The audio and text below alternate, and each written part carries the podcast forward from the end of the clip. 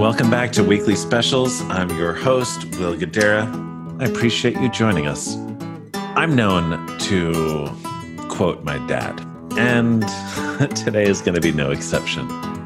One of my favorite quotes from him The secret to happiness is always having something to look forward to. It's true. I think when you get caught in a rut just in normal life, knowing that there's something exciting on the horizon is enough to keep you motivated and and fulfilled and unable to move forward. In these times having something to look forward to is perhaps more important than ever. One of the things that we're all collectively realizing is we don't know how long we're going to be caught in this middle part of our experience. How long this is going to last what the world's going to look like on the other side and and so, something I've been thinking a lot about is the power of taking time and just deciding what it is you're looking forward to. What is the thing that you're going to do that's going to bring you such unbridled joy on the other side of this? Believe me, for me, it's brought a big smile to my face just to imagine those moments during times that I've really needed to smile. But another thing my dad has always said he gave me this paperweight when I was a kid. It said, What would you attempt to do if you knew you could not fail? And he just always challenged me to work really, really hard to achieve that. Uh, Jay Z, in his book, said it a different way. He believes you can talk things into existence. And so today, what I'm saying is to combine those two things into one.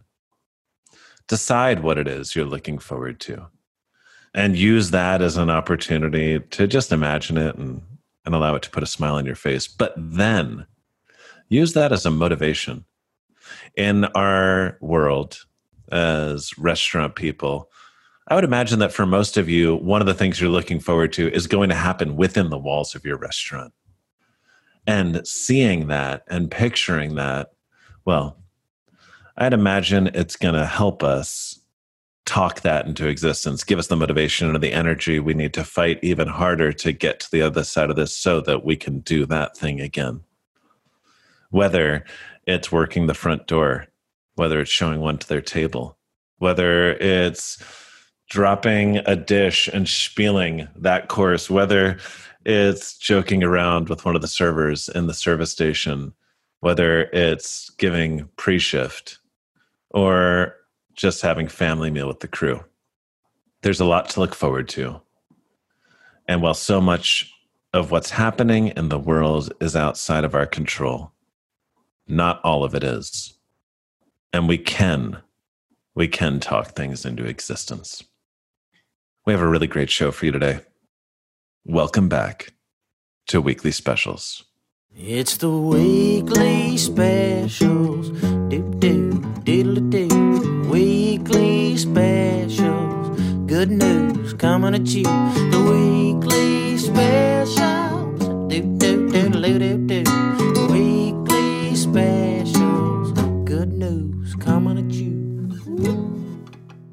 Today, I'm joined by Caroline Styne of the Lucques Group in Los Angeles. Caroline, along with her partner, Chef Suzanne Goin, have run the iconic group since the late 90s, and their restaurants include AOC, The Larder, Larder Baking Co., Tavern Restaurant, and The Late Lucques, which closed earlier this year after more than two decades. They've written cookbooks. They've cooked for the Obamas. Caroline's won a James Beard Award. They run a wildly successful fundraiser in LA Loves Alex's Lemonade, and so much more. And Caroline and I have actually gotten to know each other a little more this year. We tend to be on a Zoom call at least four days a week. For me, it starts at 10 a.m. For Caroline, it's at 7 a.m. It's really great to have a dining room person with me on the show. Caroline, welcome to Weekly Specials. Thank you for having me. You make me sound almost as cool as you. I just try to do it in my most profound radio voice. So I hope it comes across in the right way. You have a very good radio voice. And for anybody who thinks seven o'clock is not early, you're not a restaurant person. no, yes. Uh, hallelujah. I'm just so excited to have you here. Today is kind of just like checking in a little bit. And so I have a few different questions, but I just wanted to start with just a bit of a level set what's going on in the restaurants right now? What's the general vibe in Los Angeles? etc. Just like give me a synopsis of your world today. My world personally, in terms of our restaurants, we have one of our places operating right now, and it's at about 40%, 50% capacity and similar revenues. And of course, everything got turned into outdoor dining. So we have, it's at AOC, we've got a patio outside already, and then we turned our parking lot into a patio which was no small feat. We had to we bought an, enorm, an enormous olive tree and built wood fencing around and lights and you know sound and POS and internet and plants and tried to make it beautiful because even though people in LA are understanding about the rut that restaurants are in right now, they're not that understanding. Nobody yes. wants to sit in the parking lot. So we had to make that into, you know, a similar dining experience as inside the restaurant. So we've done that. It's doing well relatively. I think that's something a lot of people don't even necessarily understand. Whether we're doing it for the expectations of the guests or the expectations that we place on ourselves, people just moving stuff outside. It's not like that's turnkey. We spend all this money to make the restaurants feel a certain way, and everyone's gonna spend some money to make sure that they're proud of the experience they're serving out there. And that makes it even more of an uphill battle to make that money back. Oh, absolutely. I've got too much personal pride to have people sitting in a parking lot with telephone wires hanging over and, you know, the neighbor's laundry out on the wire. you know, it's, I, I, I, want it to look good and I want to convey what, what we're doing there. And it, it's a reflection on us. So I care greatly about that. And yeah, you know, we did do this thing where we're okay, just bring the tables from outside, inside, outside. But of course, they're not made for being in the sun. So yes. there we are later, and all of our tables are ruined. So we have to replace those now. It's oh. just, it's so stupid. I know it's really dumb. We should have, we should have planned for that, but you know, lessons learned. Um, but you know, we're we're restaurant people are hardy though. We we we pivot, which I hate that word now, but you know, we scramble and do whatever we have to do to make it work for our guests. So our staff has been really down with the whole thing and understanding and you know out there every day setting it up and and I think just happy to be able to serve guests. Our other restaurant is in a remodel phase anyway, so we're closed until we can serve people inside which we're not sure when that's going to be. Our catering company is doing food to go and doing a few gala events that people are having where they're having food delivered to people's houses and there's a virtual get together. So, oh, that's cool. I haven't heard of that. Yeah. So yeah. rather than everyone coming together and eating, they're sending the same food to everyone's homes. Then people are dialing in. Yes. I think this is something that's going to be here to stay. I think for a lot of different kinds of events. Obviously, we all human beings want to be together. We all want to be in a room tightly packed together. It's just our tendencies. But this has been a great way to bring gala guests or you know fundraising guests together to experience something. People get into being on the Zoom together. There's a whole wave of these kinds of Zoom events that we're trying to get involved with. So that's been one outlet. That is cool. Um, yeah we have a baking company. Our revenues are down there, but we're just treading water. We're gonna, you know what? The thing about LA right now is, I think we're all putting on a a strong face. We're thrilled to be able to have guests in. We're doing everything we can to make them happy. We're restaurants like Mozza did a patio out in their alley. It's called Piazza Mozza. I mean, we're all trying to find the humor in what we're doing and invite our guests in for what can feel like, you know, an hour and a half or two hours of normalcy, which has been really nice. I have to say, being around people has been nice six feet away. But yeah. yeah. Well, I found in talking to a lot of people, I know I went out and had dinner on a patio, and it was like the first proper meal I've had in a really, really long time. And just for a couple hours, everything felt kind of reasonably normal again, in spite of the fact that it wasn't a normal meal. But with you and I and what we're doing with the Independent Restaurant Coalition, we're, we're talking so much about the economic impact of restaurants. And I was saying the other day, it's the emotional impact that's just as important because on the other side of this, if we don't have all of the restaurants, we are going to get through it. And then where are you going to go to celebrate? And where are you going to go to return to to that? But even now, the people that have gone out and dined on patios, they're feeling that sense of normalcy, and everyone in the restaurant business and getting the chance to serve again gets a taste of it as well.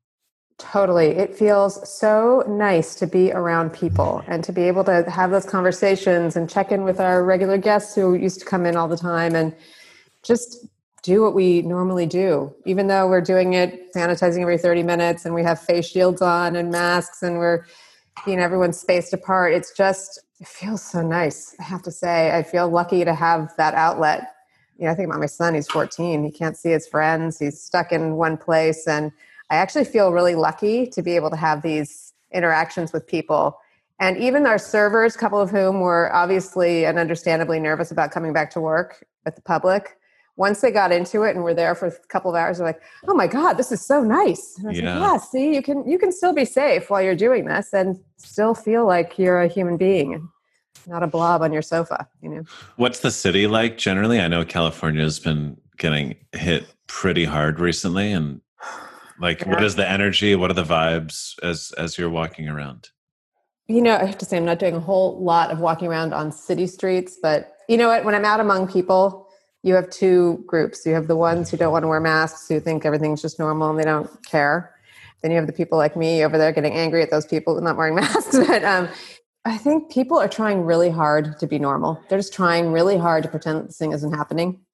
And I can do that at work while I'm socially distanced and protected with my PPE and all that. But I think there's a there's a little bit of a sense of I don't know what the word is. It's not it's not ignorance. It's just uh, delusion that you can just do everything you normally do.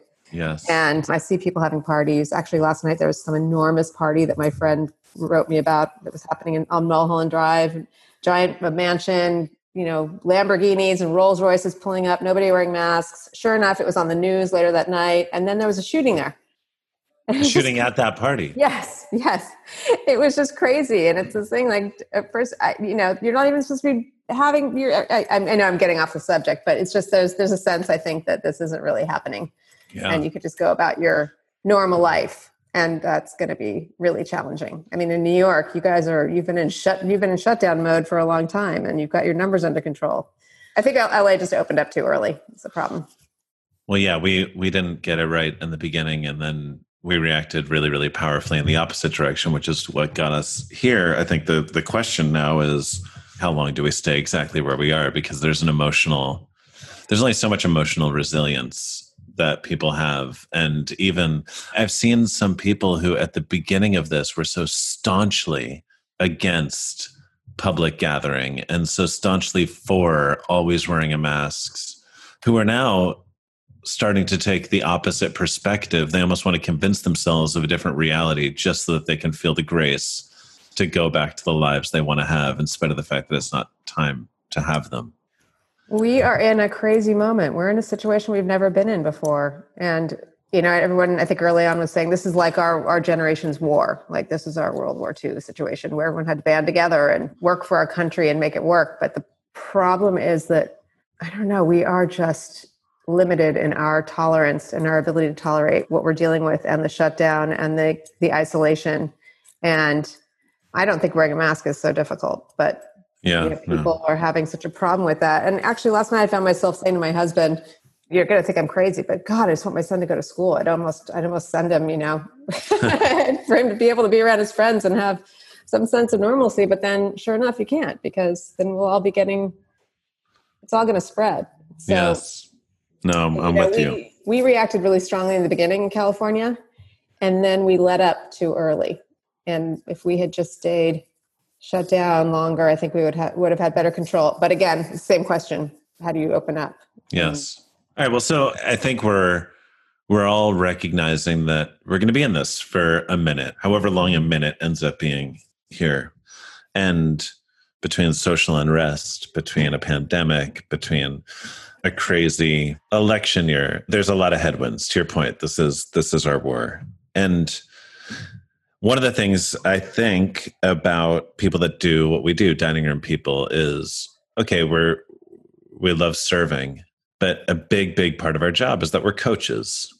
We coach a team of people, and we are responsible for filling their gas tanks and keeping them inspired and keeping morale up. Right, morale in a restaurant is the most fickle yet important thing in the world, and it takes day to day management but I've always been inspired by the oxygen mask metaphor that when you're on an airplane, they tell you you have to put on your oxygen mask first before you help uh, your child, right? Like if your gas tank isn't full, you can't fill the gas tanks of those around you. And so this is a two part thing. I guess the first one is with everything that's going on, how are you filling your gas tank? What is the thing that's giving you hope, not to presume that you always have it, but during the moments that you do?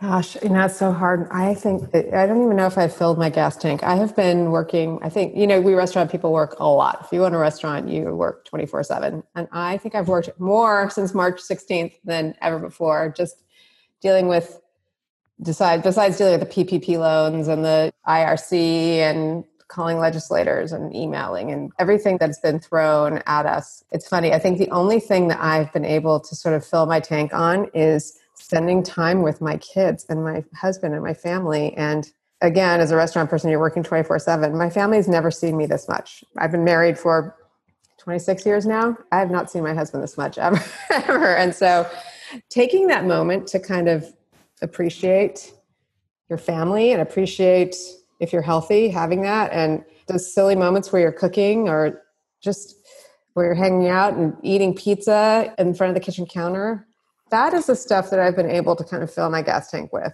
No, I'm not doing yoga. I'm not doing any of those things like that. I'm literally just trying to to get my oxygen from from saying, okay, if this is, I mean, obviously this isn't this couldn't be the possibly the worst of it, but if if if I can sustain myself on with this aspect of it, I can get through and back to normal. And when we do get eventually get back to normal, if I if I can just have this these moments with my kids and be able to enjoy them and appreciate that I actually have this family that I never see. That's kind of been my sustenance.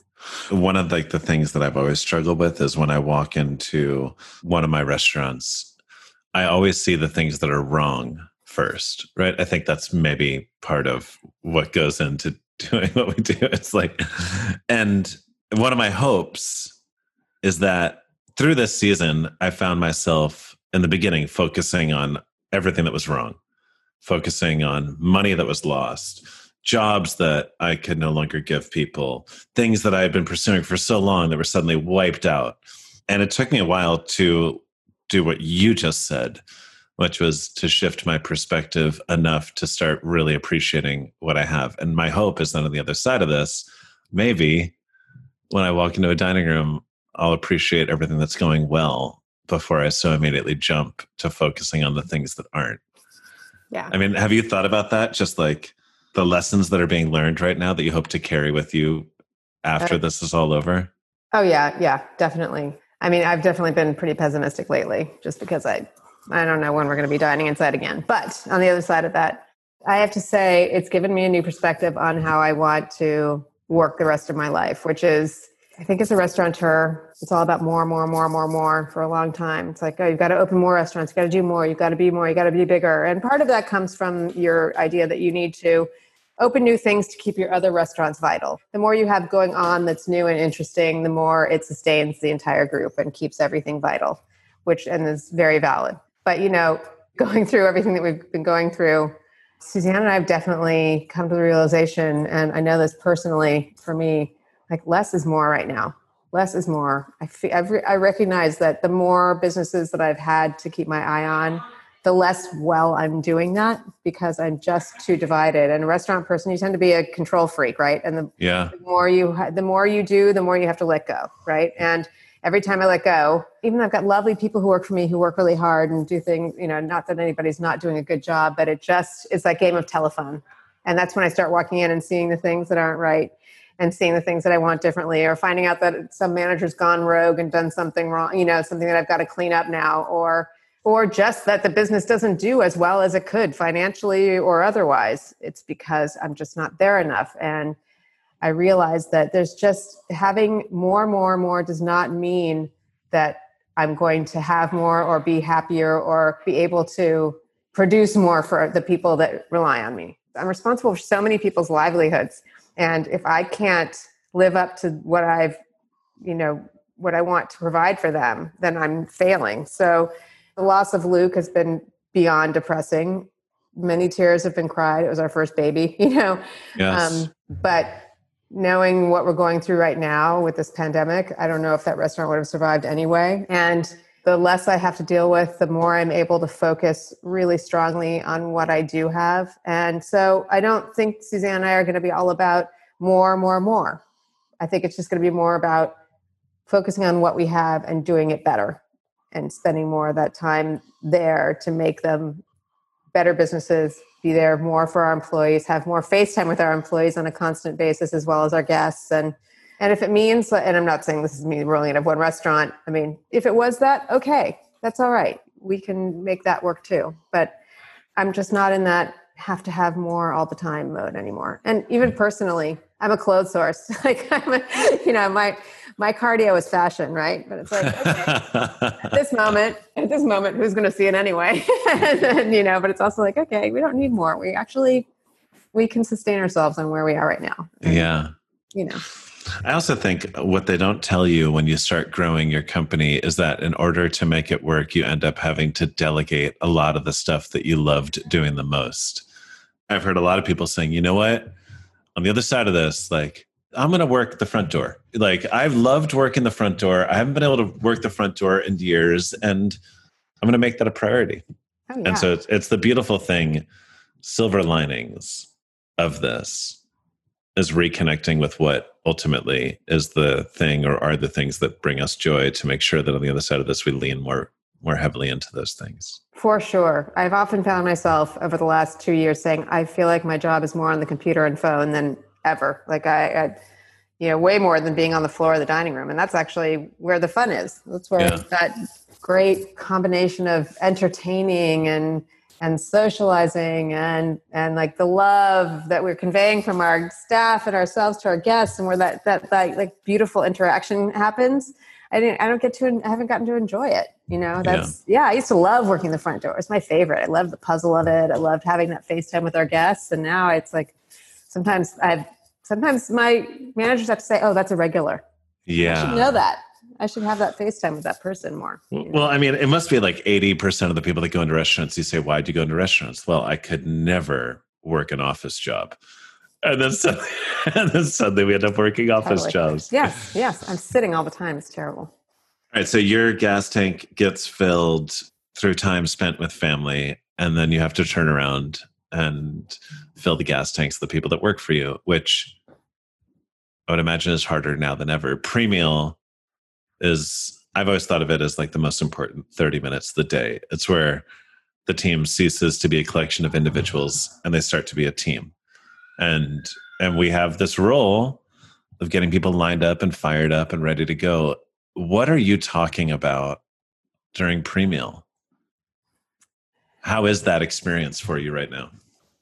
You know, it's interesting. First, it was okay. This is how we're going to live with our face shields and our, you know, masks, and how we're going to make it normal for everybody. And this, these are all the procedures we have to follow. Was, a lot of it was, you know, hey, we're banding together, and a lot of it is how much we appreciate everybody being there, and recognizing how it is scary for a lot of people, and trying to convey to them that we were there for them, and we we the family bonding together over this is the most important thing. I think we always try to tell people that when you're when you're there at work it's not about you or the individual it's about the restaurant right? The restaurant is greater than all of us. It's not about the ego of who of who's doing what. It's about caring for the restaurant. And right now it's it's always been you know i don't know it's so hard. We have we have we have an amazing group of people that we love. I always call them our family members. Like they're it is a really tight hardworking amazing group of people. And i think suzanne and i often we often have a lot of pe- people who work for us for a really long time. We have employees who have worked for us since day one. I mean, we one of our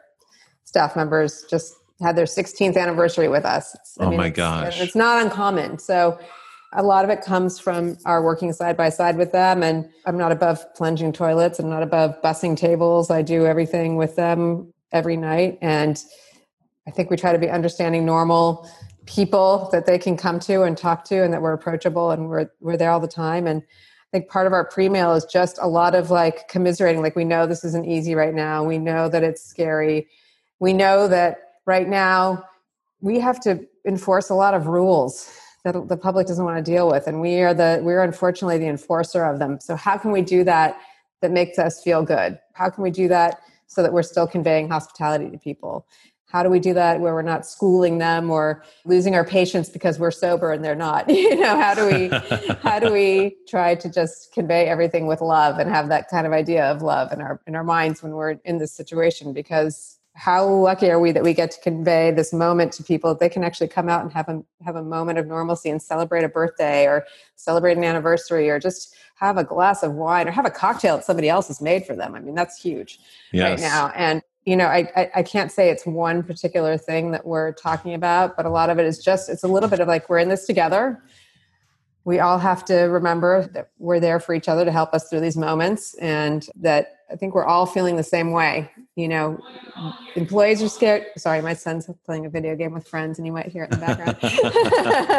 like See, this is an authentic and real podcast. It is.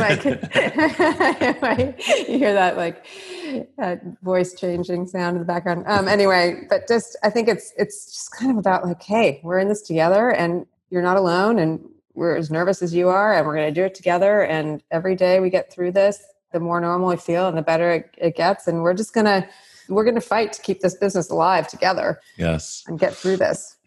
You just, something you said just made me reflect on something I've talked about for years is there's an opportunity and a responsibility that comes from living up to the trust that people place in us when they choose to celebrate a really important moment.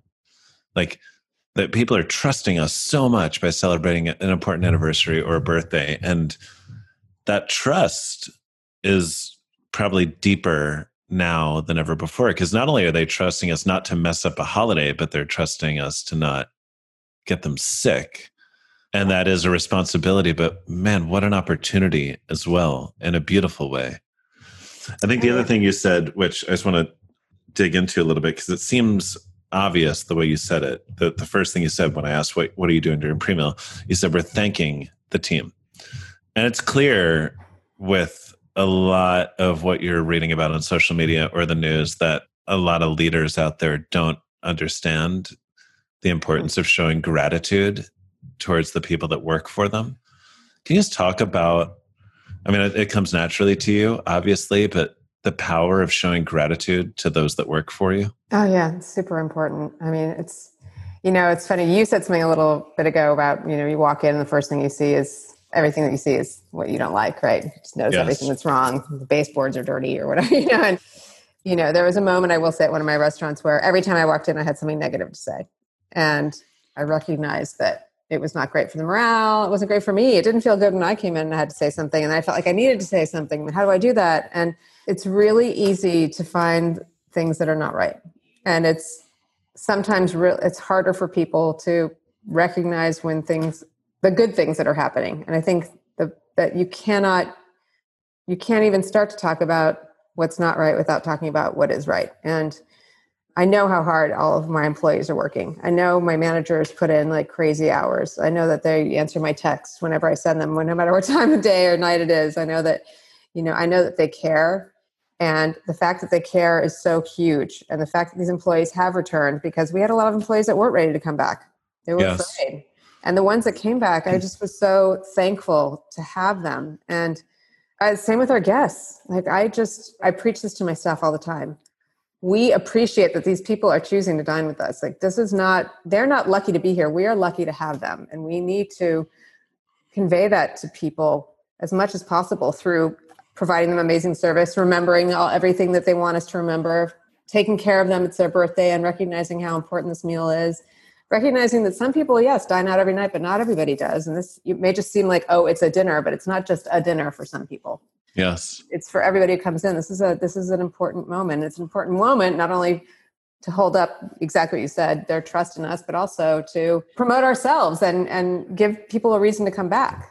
But I think showing gratitude to your employees and to your staff and to the people who I always say work with me, not for yes. me. They work with me. That is incredibly important.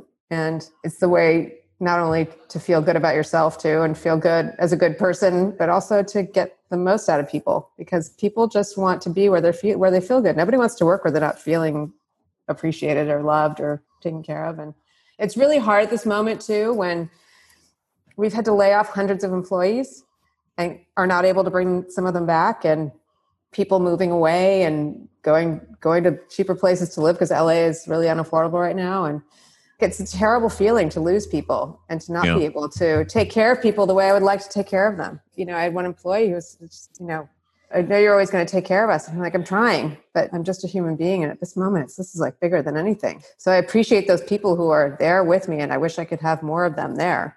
It's just so hard and so conflicting right now.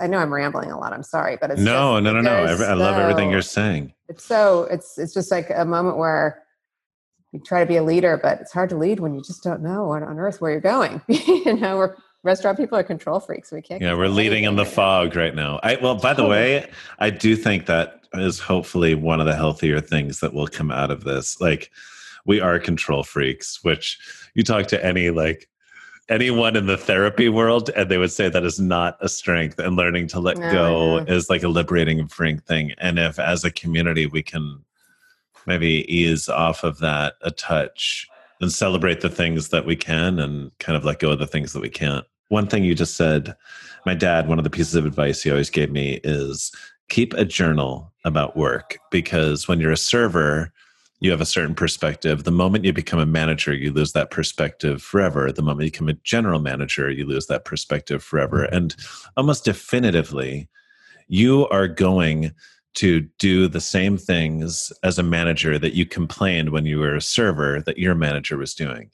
And I bring that up for two reasons. One, to the point of being appreciated. No one has ever held a job where they didn't want to feel appreciated.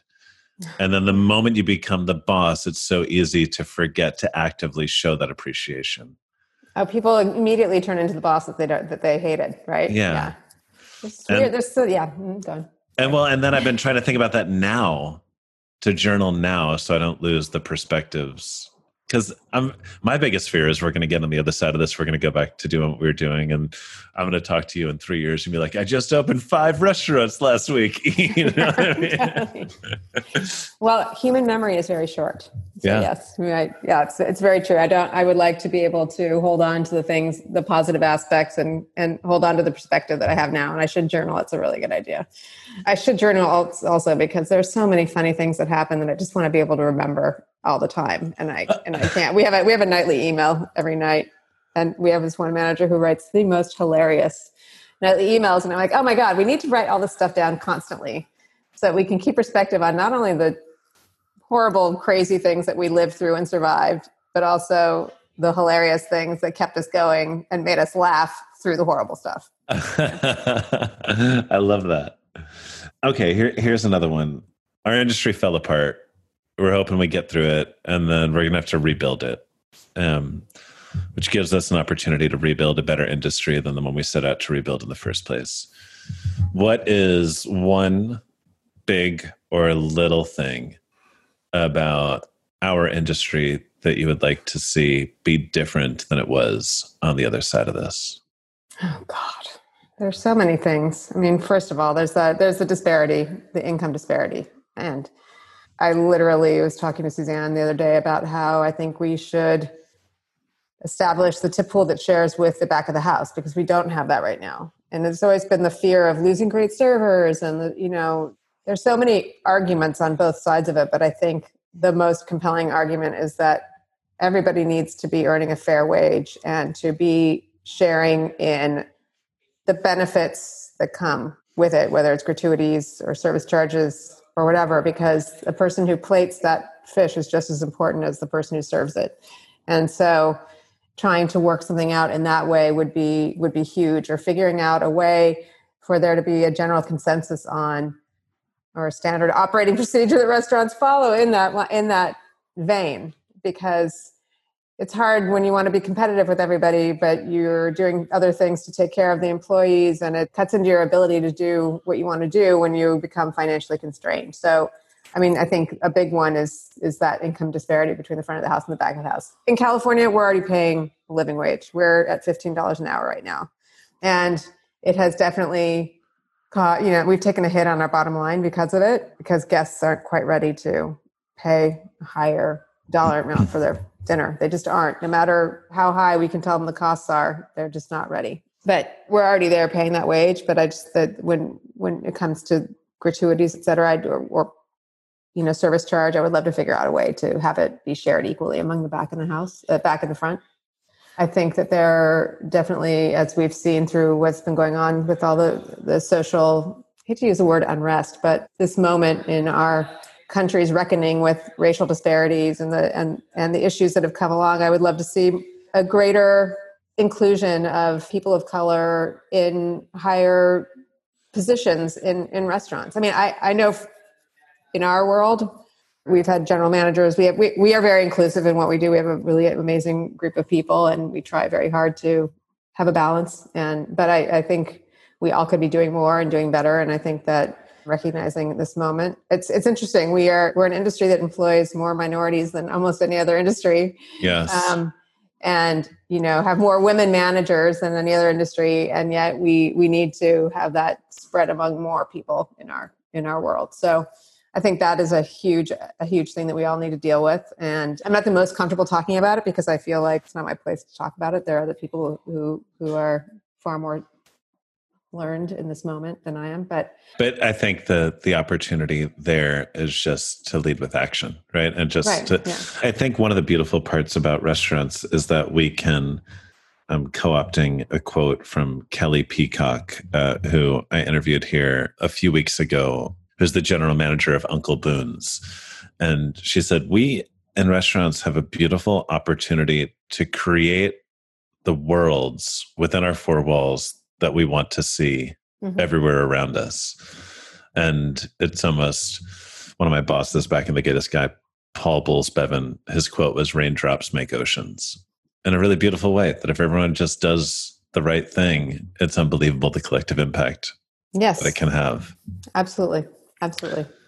I'll also say I can relate. I ran we had a NoMad in Los Angeles, and mm-hmm. it was mm-hmm. also in a hotel, and so our minimum wages there were even higher. And one of the really, really hard parts is it was impossible to run like a legitimate business paying people that much. And that's an issue that yeah. needs to be dealt with across the board because it's not just in the people need to know that food is going to cost everyone's out there saying the whole $600 unemployment everyone's out there saying, well, that just means people aren't making enough if they're making more from that than in their current jobs. But people don't talk enough about the fact that people do need to get comfortable paying higher prices. It's not just one solution. There's there's two that go into it. Yeah, I mean, where the voters in California voted for minimum wage, right? They had to know that prices were going to go up as a result. Yes. Not as if every small company can just absorb this. We can't. We had, you know, we did have to raise our prices a little bit, but we didn't raise them enough. Yeah. Because yes, I would love to say if there could be a change, I would love for the dining public to understand more that about a restaurant's economics, like that the dirty laundry in the back of our beautiful show that we're putting on up, you know, on stage is that 95 cents of every dollar goes right out the door. Yes. Our profit margins are incredibly slim and people think that we're being greedy when we charge six dollars for a glass of juice, or they think that we're, we're it's highway robbery and we're trying to you know rip them off, and it's like no, no, no, you know it doesn't work that way. We're you know we're keeping two cents of that juice, so you know we're not we're not hoarding cash here. So I mean, I would love for that that element to come to the forefront a bit for people to have a better understanding of what we're dealing with financially, to have to appreciate. And I'm not saying like oh, they need to appreciate us, but I just appreciate the fact that you know, yes, the organic tomatoes that go into that tomato salad are cost us an arm and a leg, and that's why that salad costs that much. And no, we're not making thirty dollars on that salad. We are eking by. But there's an entire ecosystem that's being supported in a in a beautiful Ex- way. Exactly. I will say when I went to NoMad downtown LA when you guys first opened, I looked around and I was like, I don't know how they're going to pay all these employees because I, I saw how many people you had on the floor because of the level of service that you provide, and I was like, okay, I don't know how that's how this is going to happen because I I just know I'm, I'm paying that wage. Yeah, that, it, that was like I was like they're going to get their first payroll and freak. Okay, I mean you may you might have been spot on. I don't want to. I, I, will neither confirm nor deny what happened. I know. I mean, it's just that I just just because I know LA and I know the restaurant. I just know the expenses. I know the. I just know.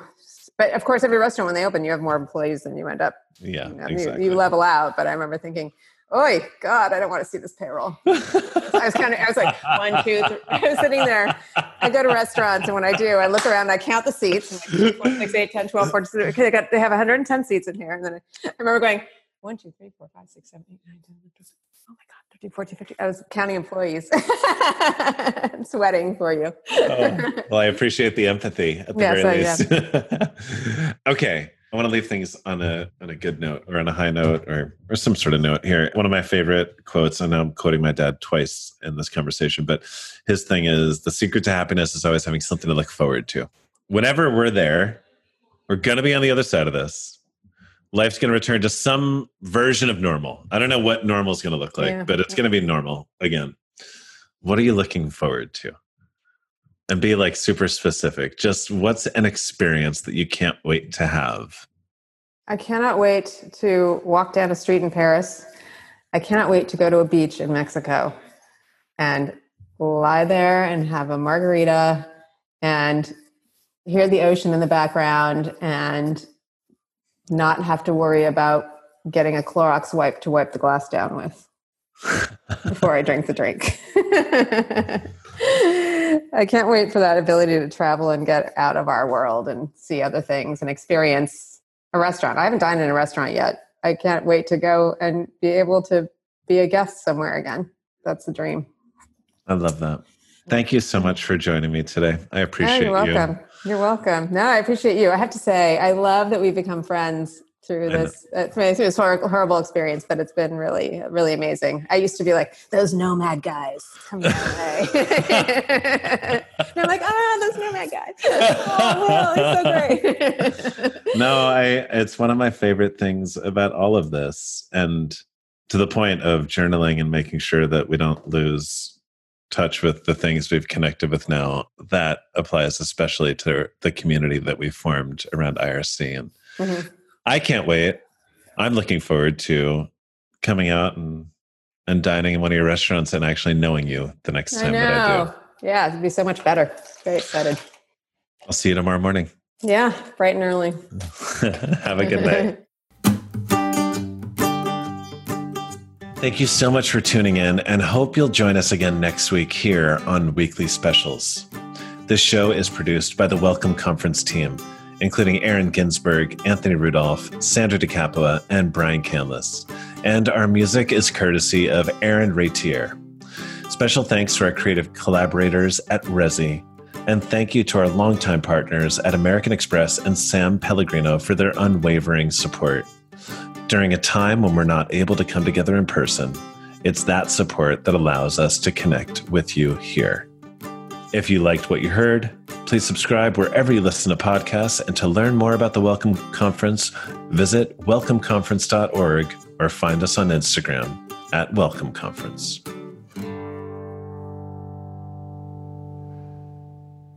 It's the weekly specials.